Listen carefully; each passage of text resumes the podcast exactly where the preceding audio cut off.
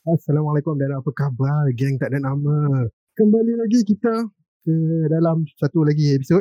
Dan dekat aku cuma nak bagi tahu korang yang tengah dengar ni uh, dalam episod ni aku akan cuba acahkan korang dengan masukkan dua benda. Eh korang, ajak korang masuk ke dalam eh ajak korang untuk ya aku lupa ayat ni sekarang ni. Uh, uh, dalam podcast ni aku ada dua benda aku nak umumkan quote on quote yang pertama ialah aku akan belajar korang empat buku Kudeta Puspa dan aku akan bagi tahu cara untuk korang yang nak masuk podcast ni untuk siapa-siapa yang dalam circle dia tak boleh nak sembang benda-benda ni. Jadi untuk korang yang nak masuk boleh je masuk kat hujung ni aku akan bagi tahu. Jadi seperti biasa aku hari ni ditemani oleh Ato, Mar. Sayang sekali Acip tak dapat join atas sebab tertentu. Dan kita ada tetamu iaitu Skippy Kakak Mar. okay, so uh, Skippy, uh, introduce yourself. Hai korang, hai Pikachu, hai Atuk, hai Mar. Terima kasih bagi saya peluang untuk join podcast korang ni. Uh, saya selalu ikuti Ahmad Pikachu sebenarnya uh, dan saya memang enjoy uh, dia punya podcast. Jadi tu saya rasa apa tu uh, it's a privilege lah untuk saya join. Jadi hari ni saya nak cakap pasal cerita Remarried Empress. Oh tapi sebelum tu Sebelum saya cerita Saya nak tahu Siapa saya Saya Skipis Kakak Mar Saya suka main video game uh, Umur saya dah 33 tahun Lepas tu saya memang Dulu dulu masa saya sekolah Saya masuk universiti Saya macam diorang lah Saya sangat suka komik Lepas tu bila saya dah masuk alam pekerjaan Saya dah berhenti Lepas tu sekarang ni sebab MCO PKP uh, Masa tu lah saya baru start baca balik komik uh, Itulah dia kisah saya Wow, nama ada MCO. Tahu tak apa? Kau tak memang tak lah baca-baca benda ni. Ha. Biasa baca kat mana je? Biasa baca kat ni. Ah, webtoon, ah, manga kakalot. Lepas tu manga dex. Tu je lah. Betul, kami kami tak support website tu. Kita-kita je lah. Webtoon dengan manga plus. Anggap plus lah. Okay, so, dalam cerita ni uh, Skipis kau nak recommend satu cerita kan? Ha, aku nak recommend lah cerita ni. Cerita ni digemari oleh semua perempuan-perempuan tipikal uh, yang suka romantik-romantik. Uh, nama cerita ni Remarried Empress lah. Kalau kau uh, tengok dekat YouTube pun ada nama ni keluar dekat YouTube. Remarried Empress. Uh, waktu siap buat video lagi pasal benda tu. Uh. Kenapa? Kenapa? Kenapa? Kenapa? Kenapa? Sebab tu antara cerita yang famous kot dekat webtoon sekarang ni. Antara top. Nanti aku bagikan link dia. Tapi tu, ju- jujur aku baru, aku baca tiga chapter je aku tak nak baca dah sebenarnya. muak baca cerita ni. 6.1 million likes. Oh, 1.2 million subscribers. Oh, yo. Ha, bagi kakak saya explain kenapa cerita tu kena di, uh, diceritakan. Ha, cerita tu best dan kenapa diceritakan sebab cerita tu uh, mengisahkan pasal uh, perempuan ni cantik gila. Uh, dia adalah empress lah. Lepas tu selalunya watak utama dalam komik shoujo atau komik manhwa perempuan tu akan jenis adalah jenis yang macam lemah apa semua tapi dia ni jenis yang strong. Tapi dia bukannya strong uh, comedian macam dalam cerita Gung kalau korang ingat watak uh, female lead dia kan uh, suka buat-buat lawak-lawak bodoh macam tu kan. Ni tak. Ni dia jenis yang tegas, serius dan apa tu masa mula-mula prolog tu je nasib dia dah malang ah. Sebab apa suami dia emperor tu nak divorce dia.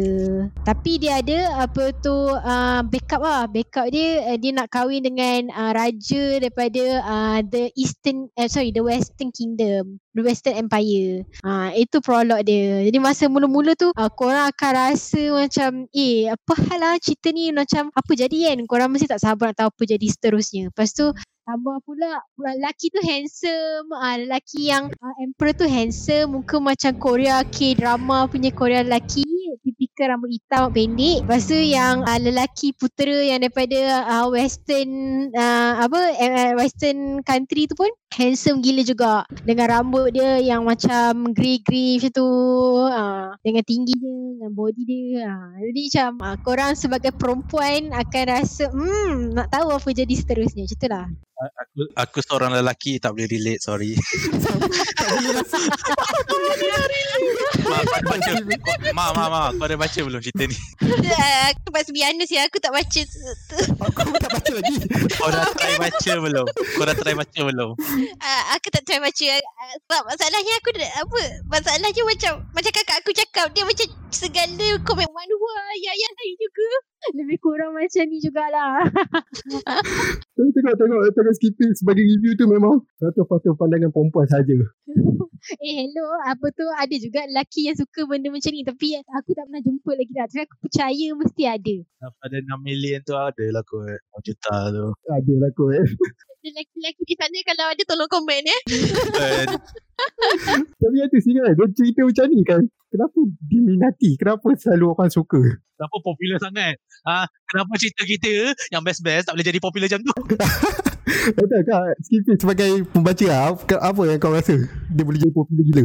Kenapa? Ah nombor satu sebab apa tu mula-mula tu ah, cerita dia dah ada apa macam kejutan lah. Tu yang menyebabkan orang suka. Tu nombor satu. Ah, Skippy suka. Yang nombor dua, um, lelaki dia handsome, perempuan dia cantik. Lepas tu uh, lukisan lawa. Ah nombor tiga is jalan cerita dia. Jalan cerita dia tu kita nak tahu sebab apa ah, selalunya perempuan dia orang macam minat macam terutamanya I lah aku lah kan aku memang suka cerita yang hopeless romantic lah. Aku suka cerita romantik. Lepas tu ada uh, klise-klise sikit cerita yang romantik yang apa tu um, damsel in distress ha, tu memang cerita yang aku memang suka. Boleh kakak skipis elaborate more ke pasal hopeless romantic tu? Okay, apa tu aku bagi contoh lah manhwa yang aku suka eh. Macam contohnya aku tak ingat nama cerita ni. Tapi cerita ni pasal uh, perempuan ni umur dia 30-an lah. Single. Lepas tu uh, apa tu biasa je pakai kacamata. Kerja balik kerja. Lepas tu kena buang kerja. Lepas tu tiba-tiba masa dia tengah main virtual reality VR. Tiba-tiba dia isekai masuk dalam cerita novel. Kak. Nama cerita. Lepas tu dia daripada jadi orang biasa jadi perempuan paling hot sekali dekat dalam tu. Lepas tu apa tu dia akan dikahwinkan dengan lelaki dengan emperor. Ha, macam tu lah. Eh aku serius ni nak tahu kata dia. Ah, nanti kalau aku jumpa aku bagi tahu. Hmm. Ah, jadi kebanyakan cerita manhwa macam tu. Banyak gila isekai masuk dalam novel. Masuk dalam novel lepas tu dia akan apa tu jadi female lead. Maksudnya ada female lead tapi female lead dia buat tak sampingan dia akan jadi female lead. Lepas tu dia akan bersama dengan male lead tu. Lepas tu male lead tu mungkin dia adalah ty- eh, tyrant ke orang jahat gila ke. Lepas tu for some reason bila perempuan tu ada dia berubah jadi lelaki yang baik. Walaupun taklah buat 100% baik tapi macam tak adalah tyrant sangat, taklah jahat sangat. Apa? Aku dengar ni macam kalau kalau ada penulis skrip drama Melayu dia tulis tengah-tengah tulis sekarang ni. Macam, macam kau tahu Macam macam meme SpongeBob tu Write it down Write it down Oh my god. Okay, aku rasa aku dah habis lah cakap pasal um, how trash cerita ni. Tapi, tapi aku tak start lagi cerita nak, nak apa tu terangkan cerita ni macam mana. Okay, cerita ni berkisahkan seorang empress ni nama dia Nevia. So Nevia ni dia dah kahwin lama dengan husband dia the emperor tau. Ni cerita apa tu remarry empress tau. Lepas tu Tapi uh, Emperor tu rasa Yang Empress dia ni Tak sayang kat dia. Sebab perempuan ni tak tahu Macam mana nak Express feeling dia Dekat suami dia. Jadi sebab tu lah Lelaki ni dia ada skandal Dengan mistress tu. Dia ada skandal dengan mistress. So nama mistress tu Rashta lah So mistress ni Cantik lah. dipanggil- Lepas tu ah, Apa dia? Sorry? Ataupun dipanggil trash star Daripada fans. Tak tahu. Tak apa? Atau dipanggil trash star. Atau beach star. Ha, sebab dia memang beachy. Okay, jom kita kita rungkaikan kenapa dia beachy dalam cerita ni okay so apa tu? Trash star oops sorry. Rashta ni dia bukan sahaja merampas suami orang tetapi dia juga ada impian nak jadi empress lah. Daripada empress Navia ni tau. Dia nak take over. So apa yang dia buat right? Dah lah dia ambil suami orang. Lepas tu Depan-depan orang Dia buat muka kesian Dia menangis lah Apalah Jadi orang macam bersimpati Dengan empress ni uh, Sorry uh, Dengan mistress ni Tapi orang tak bersimpati Dengan empress tu. Orang rasa empress tu jahat. Uh, Macam mana-mana lah. Kalau korang tengok Drama Hong Kong ke Drama Cina ke Drama orang putih ke Empress selalunya Mesti dianggap jahat kan. Lepas tu Mistress tu uh, Dianggap apa tu uh, Baik Kesian. Sebab dia orang Dia dulu dia slave. Lepas tu dia diambil oleh raja tu Apa semua Diberikan kasih sayang Apa semua lah. Lepas tu uh, Rashta ni Dia akan selalu ikut Empress tau. Empress tu pergi mana-mana Dia akan ikut. Empress tu pakai baju apa-apa Dekat ball Dia akan tiru sebiji Macam Empress tu. Siap uh, rambut pun lebih kurang Dia nak buat sama. Lepas tu Apa tu uh, Pakai Lepas tu uh, Percakapan pun Dia akan tiru. Jadi Empress tu sedar lah. Yang perempuan ni Cuba nak Take over uh, Take over dia lah Dengan tiru semua benda yang dia buat. Kau tahu ni Aku dengar Sinopsis ni kan Macam Persis drama High School Melayu Memang pun. Sebab tu setengah orang kan bila dia baca-baca komik ni dia segan nak cerita kat orang sebab rasa macam cerita ni cerita Melayu. Dia malu nak bagi tahu. Tapi aku jenis yang tak tahu malu dia aku cerita kat benda ni. Ya, uh, daripada apa yang Kipi cakap, maksudnya memang ada orang betul-betul malu ke? Ada. Kawan aku malu. Dia sendiri apa bukan cerita ni? Ada cerita lain lah. Apa tu? Cerita uh, manhua lain lah. Apa tu? Apa nama cerita tu? Lupa dah. Uh, cerita lagi trash daripada cerita ni. Yalah, apa tu? Bila buat cerita uh, pakai webtoon kan uh, banyak gila uh, kotak kan banyak kosong. Macam nak cakap eh korang kan tahu kan dalam komik yang daripada atas ke bawah tu kan banyak kosong. Jadi bila kadang-kadang um, bila banyak sangat kosong tu bayangkanlah page kosong putih dia just tulis perasaan dia je. Dia just kata I, I feel in love with this guy ke apa ke. Macam kalau aku rasa kalau kau faham maksud aku lah macam very the trash. Very the apa tu ah macam contohnya lah the walk to the dining uh, fell far too short tu nama cerita ni Under the Oak Tree lah Cerita tu daripada novel lah Tapi apa tu Diorang macam nak panjangkan cerita Sebenarnya manhua memang macam tu Jadi apa tu Page kosong tu Dia just tulis perkataan Pasal bunga macam apa tu Emperor Empress ha, ni okey lagi. Ha bayangkan lah page dah sampai chapter 17 ha bazi-bazikan masa kadang muka naik ke atas apa semua untuk apa tu 2 3 page. Dengan gambar repetitif. ha gambar repetitif. Oh ya ya ya. Aku, aku, aku tahu cerita ni. Ya, asal kau tahu semua ni? Aku pun tak terkejut. Ah sebab Manga Dex dia selalu tunjuk cerita ni. Oh serius lah Wow Yes. Kau tahu dia punya rating kat Manga Dex berapa? Berapa? Rating dia 8.96. What? Tinggi gila kenapa tinggi? Tinggi tau. Sebab tu aku macam aku rasa macam nak baca. Kenapa tinggi? Apa apa appealnya cerita-cerita macam ni Aku tak faham lah For some reason kan. Cerita-cerita macam ni yang for some reason manhua punya cerita memang biasanya kat lebih kurang 9 tu. Dia punya 9, rating dia 9. ah. Kenapa? Uh, Mike dah macam kepala dah. Kenapa?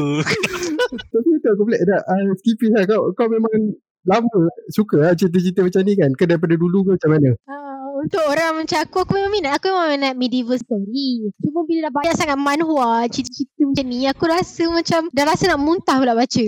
Banyak sangat. Benda ba- tak especially cerita ni tau. Aku tak faham kenapa dapat 8.6 sebab cerita dia tak ada 8.9. 8.9 sorry bukan 8.6 Cerita dia memang ada plot Tapi dia macam prolong sangat Sampai uh, Apa tu tunduk muka Naik atas pun dah habis Dua chapter. Aku bayangkan lah Perasaan pun dah habis Satu muka surat Ha, macam yang aku tunjuk uh, kau ni uh, Apa tu The walk to the dining hall Fell far too short. Itu dah ayat dia. Lepas tu dah habis Satu muka surat. Lepas tu letaklah gambar bunga jap. Aku rasa me- medieval fantasy ni aku rasa in the in the sense of dari kalangan pembaca perempuan kan sangat popular for some reason.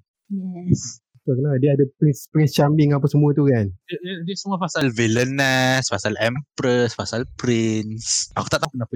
Then there's a saying Apa tu uh, Want to save damsel in distress. Perempuan uh, Apa tu kita Kita orang macam uh, Imagine lah daripada childhood kan. Mungkin sebab banyak sangat tengok Disney ke apa ke That um, we want to be with a man That will save us lah. That will Apa tu Save us from any distress. Tapi masalahnya semua lelaki tu jahat tau. Kenapa kenapa suka lelaki jahat? ha, so, j- Jangan terkejut eh korang Sebenarnya perempuan suka lelaki jahat Itu is their Ah. dark fantasy Tak tahu, tak tahu, tak tahu. Boy. Mak wa aku je kerja aku aku baik je. Hai. Itu dia orang punya dark fantasy Tapi of course lah Kalau husband material Dia nak lelaki yang baik Apa tu jaga solat apa semua Tapi macam Apa tu dalam dunia fantasy Manga ke manhua Dia orang suka bad boy Yang apa tu jahat Apa semua Yang tak uh, apa semua Lepas tu perempuan pula Tak, jenis tak, tak, yang yang handsome. Yang handsome. Kalau tak handsome handsome, dia lah, mau tepi je. ha, Yang penting handsome. Ha, Lepas tu kaya gila. Ha, Super rich.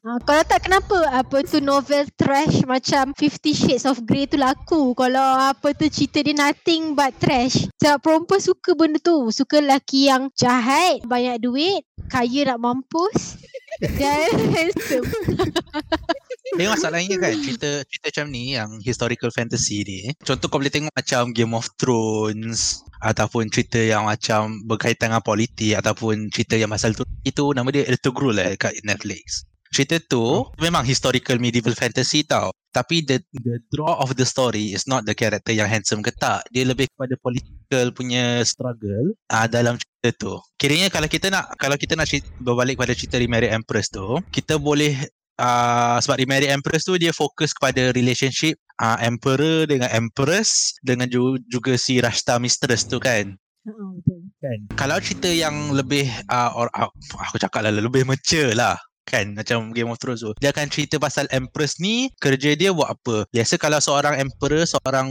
leader of a country dia akan fikir macam mana uh, nak uruskan ekonomi dia macam mana nak luaskan dia punya teritori macam mana nak building monuments ataupun building library ke apa kan. Tapi benda-benda macam ni jarang ada jumpa dalam cerita uh, shoujo medieval fantasy yang romance macam inilah walaupun orang kata lah sebab perkahwinan dalam medieval fantasy dalam history pun tak semestinya uh, berdasarkan suka sama suka biasanya dia disusun uh, arranged marriage untuk kiranya hubungan politik lah Uh-uh.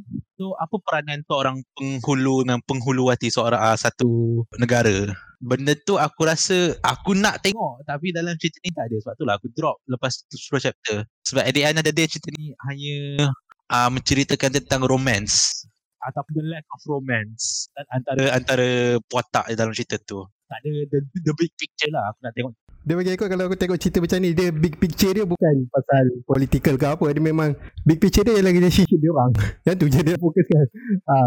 sebab I, I think for macam remaja yang baca yang the main audience ya contohlah budak 15 tahun kan yang suka ada power suka ada mau the idea of a good romance evergreen romance dia sangat atraktif untuk orang macam tu tau. Oh nanti aku besar nanti ada orang jaga aku, ada charming aku sendiri. So once you appeal to that audience with that idea, that fantasy, that, that escapism, dia senang nak cari orang, senang senang attract fan audience. Tapi kalau skipis as as a long fan yang suka cerita macam ni, kau ada tak perbezaan pendapat masa kau muda kau baca benda cerita macam ni dengan tua sekarang ni kau baca ada beza tak? Oh ada banyak beza macam apa yang Atuk cakap lah. Aku pun bila dia cakap kata eh bagus lah Mamat ni apa tu dia fikir ke depan lah. elaborate more, elaborate more skipis. Okay, apa tu masa aku form 6 dulu, masa aku form 5 aku baca cerita ni, apa tu um, aku rasa cerita ni macam best lah. Ataupun cerita contoh cerita princess kan, dulu aku pernah baca. Aku sampai siap melukis lagi apa semua. Aku dah imagine nak tiru cerita macam tu. Aku macam looking forward nak tahu apa jadi seterusnya pasal apa hubungan orang apa semua kan. Langsung tak terfikir pun pasal politik apa ke. Tapi macam bila aku baca sekarang, aku rasa macam uh, ikut cerita juga tau. Macam kalau cerita uh, Remarried Empress ni, aku macam apa tu uh, hook dengan dia punya relationship tu. Tapi aku banyak skim daripada betul-betul baca compare dengan aku baca masa dulu sebab aku rasa macam aku dah tahu dah apa akan jadi seterusnya. Aku rasa macam cerita dia dia macam drag, drag, drag, drag. Lepas tu macam uh, bila apa yang aku cakap tu macam make me realise lah benda ni sebenarnya tak realistik langsung and it's not good for teenage girls lah. Sebab apa, apa tu it can actually affect you punya perception on men. You macam expect lelaki akan uh, provide you uh, with everything. Uh, apa tu dengan kasih yang cantik, baju yang cantik. Nanti keluarlah Twitter thread. ha. aku, aku, aku dengar ni macam, eh, bahaya juga ni. Tapi tak apa. Tapi benda tu jadi tricky tau. Sebab satu benda yang saya perasan, cerita itu yang buatkan kita tertarik tau. Berbanding dengan cerita yang tak ada that kind of element. Betul tak Skipis?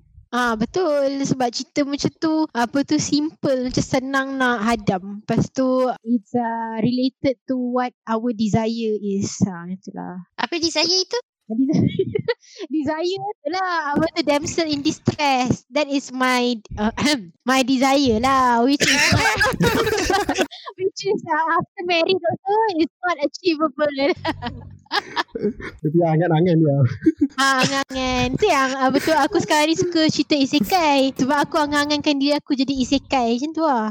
Um, tapi cerita isekai pun yang best biasanya dia akan masuk politik biasanya lah. Ah, betul. Dia akan masuk sikit-sikit. Tapi aku rasa problem aku dengan cerita Remarried Empress ni, problem paling besar is that it tries to be something that it's not. Eh, dia cuba jadi satu cerita yang lebih daripada kemampuan dia. Faham tak? Maksudnya? Dia, dia nak cerita pasal satu orang kata pergulutan struggle in ataupun in romance kan dalam kalangan pembesar tapi dia tak mampu nak menceritakan dalam konteks pembesar tu. Contoh kalau setting ceritanya bukan bukan jadi medieval fantasy tapi pasal orang yang dah bekerja, dah ada bisnes dan seorang pasangan ni, sepasang ni, laki perempuan dia jauh sebab kerja dia kerja banyak. So romance dah tak ada, hmm. laki cari perempuan lain. Aku rasa setting macam tu untuk jalan cerita Remarried Empress ni lagi bagus. Sebab uh, aku rasa benda macam tu lagi senang nak relate tan dan lagi senang kau nak kembangkan dalam konteks business woman, businessman yang busy tapi nak romance. Daripada kau cari uh, princess yang princess yang kau tak mencerita, menceritakan tentang uh, dia orang punya ambition, dia orang punya duty as a leader, semua benda tu. Aku tak adalah nak cakap yang cerita comfy romance ni tak best tau sebab aku baca banyak je, fluff. Fluff tu fluffy, fluffy. Oh, okay, okay. cerita cerita yang happy happy cerita pasal sepasang yang kahwin yang happy happy kan. Ba- aku banyak baca cerita macam tu tau. But at the end of the day the appeal of that those kind of story macam cerita Tony Kaku Kawai. contohnya lah dia cerita pasal sepasang uh, suami isteri yang dah happy dan ceritanya pasal tu je. Ceritanya kalau ikutkan plot point plot wise dia tak dia tak ke mana-mana. Cuma ceritanya episodik tentang dia orang punya daily life dan orang baca sebab benda tu appealing untuk orang. Oh, so kiranya macam ada dua version lah maksudnya. Kalau kau minat nak sembang pasal uh, romance in real life, bacalah cerita tu. Tapi kalau kau bayangkan nak ada putera raja datang tolong, bacalah yang Married Empress. Ah, so ada dua version lah dalam cerita macam tu. Dua version dan dua dua orang yang akan minat. Ha, macam tu lah. Mungkin sebab tu lah dekat webtoon cerita True Beauty tu dapat lebih sambutan daripada The Remarried Empress. True Beauty tu aku, aku, aku boleh cakap pasal benda yang relatable lah. Lagi daripada banding, at least banding daripada Remarried Empress. So katalah kalau ada macam remaja perempuan uh, Contohlah yang macam nak baca komik atau baca webtoon kan Korang rasa kan Korang akan recommend dia orang baca cerita yang mana dulu? Orang pesen aku tak aku tak baca cerita-cerita macam ni. Uh, Skippies pula macam mana? Ah, apa tu um, ikut dia orang lah, dia orang minat macam mana sebab cerita ni semua bagi bagi aku lah kan. Tak ada moral of the story. Ada moral tapi apa tu not so much lah untuk uh, improvement dia orang tapi nak dikatakan dari segi best, aku rasa back to preference lah. Macam aku, aku memang minat medieval. Aku macam sebab tu lah, True Beauty kan walaupun lukisan dia lawa, walaupun cerita dia menarik, perempuan tu tak lawa, lepas tu bila make up jadi lawa, lepas tu dua orang lelaki suka kat dia, memang menarik. Tapi tu uh, sebab benda tu um, tak um, not my preference sebab benda tu real life apa semua aku suka damsel in distress jadi aku tak minat sangat. Ha, sebab tu aku pergi ke Empress tu. So back to your preference lah bagi aku. Um, I think for people yang starting out to baca, baru nak start tengok webtoon, um, and they want cerita romance kan, aku rasa kau bagi cerita mana-mana pun boleh. Sebab once they're hooked, masa dia nak baca lagi, macam time tu dia akan, okay, dia dia akan tahu preference dia mana tau. Sebab biasa kalau kau nak kau nak recommend kat orang, biasanya orang tu pun tak tahu dia suka yang mana satu. Ha, tu. Ya, recommend satu lah. Baca ala kacu lah. Oh, tu, dia slide. dia Oh, masuk. romance. Masuk. Oh, ah. tu, tu, tu, kalau ikutkan spektrum tu, tu paling jauh daripada tu, tu jauh daripada nature tu aku tak aku tak rasa ada orang sanggup baca. Tapi aku dah baca lah ala kacu sampai latest. Bukan sebab Mar tu adik aku tapi sebab cerita dia boleh tahan menarik lah. Hmm, tapi lukisan pun memainkan peranan juga. Allah. Allah. okay, story story wise lah. Apa apa beza paling besar ala kacu dengan cerita ala kacu dengan cerita yang macam ni. Cerita Green Nugget Empress. Ah, beza paling besar adalah dia bukannya apa tu um, uh, romantik yang uh, dibuat-buat. Dia macam apa tu it's not even a romance. Mungkin for some people yang enjoy torture mungkin dia akan rasa benda tu romance. macam jangan terkejut eh some orang some people dia ada fetish macam tu tau. Dia rasa benda tu appealing. Tapi macam uh, majority of women terutamanya aku tak rasa benda tu appealing. Tapi aku minat dengan cerita tu sebab dia based on true story lah. Macam perempuan tu kena colik dan betul-betul happen dekat somewhere in central Asia kan. Jadi macam uh, sebab tu lah membuatkan aku minat. Lepas tu watak jalan, dia ada jalan cerita. Lepas tu apa tu watak dia pun um, um, uh, plot cerita dia pun uh, quite strong compared to Remarried Empress yang tiba-tiba ada burung lah. Putera tu jadi burung lah apalah. Macam bagi aku macam orang tak ada idea tapi tambah idea supaya chapter banyak episod banyak macam ni tak. Dalam setiap episod ala kacu tu dia ada apa tu uh, moral di sebaliknya. Dia ada message yang nak disampaikan. Macam tu lah. Bukan moral uh, message yang nak disampaikan. Ha, itu bagi aku lah. Sebab pasal idea tu, uh, kalau kau perasan cerita cerita yang macam Empress ataupun cerita shoujo romance macam ini, banding dengan cerita macam ala kacu, ala kacu tu kita boleh cakap sebagai cerita seinen yang fokus kepada character development. Kita letakkan karakter sekian-sekian dalam setting macam ini dalam setting ala kacu Central Asia mana ada uh, bright kidnapping kau kidnap perempuan dah kau kahwin lepas tu kau tengok macam mana dia punya watak dia apa yang dia buat apa yang akan jadi respons dia berbanding dengan Remarry Empress uh, Remarry Empress uh, dia meletakkan watak yang kita boleh rasa bahawa penulis tu dah tahu dia nak bawa cerita tu ke mana. Cerita tu akan jadi plot focus instead of character focus. So kita nak tunjuk okay plot point pertama ada perempuan datang dan perempuan tu jadi mengancam perkahwinan emperor dengan empress. Plot point kedua oh ada ballroom, ada ball apa ni? Ball party yang macam pembesar menari-nari semua benda tu kan. Ah ha, tu plot ah plot kedua. Plot kedua yang tu pula ada cerita dia. Okay, plot point dia watak yang uh, Rashta tu dia tiru Empress punya dress semua benda tu kan sebab kita boleh tentukan bahawa plot point tu menjadi titik turning point dalam cerita ataupun uh, complication dalam cerita berbanding dengan cerita ala kacu it's the characters action and reaction yang membuatkan chain reaction yang menggerakkan kita tu Alah, that's so true. Betul lah. Untuk maklumat korang Atuk baru baca 10 chapter Dia boleh cakap banyak ni dah Dia baru baca 10 chapter tu aku macam aku tengah baca kan apa lah orang suka sangat ni tau aku frust tau baca aku muak nak muntah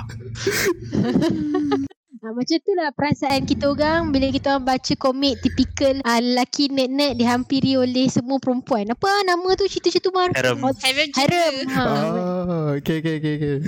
Lelaki tu pun gila tak handsome langsung. Lepas tu semua pro, uh, Kau tak suka eh? Uh, Sebab macam Adik lelaki aku suka Baca buku macam tu. Aku tengok-tengok Komik dia tak Siapa komik cerita Pasal tu cerita macam tu. Cerita macam tu.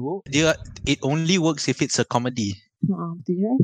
Macam cerita paling recent ialah uh, 100 Kanojo 100 girlfriend suka-suka.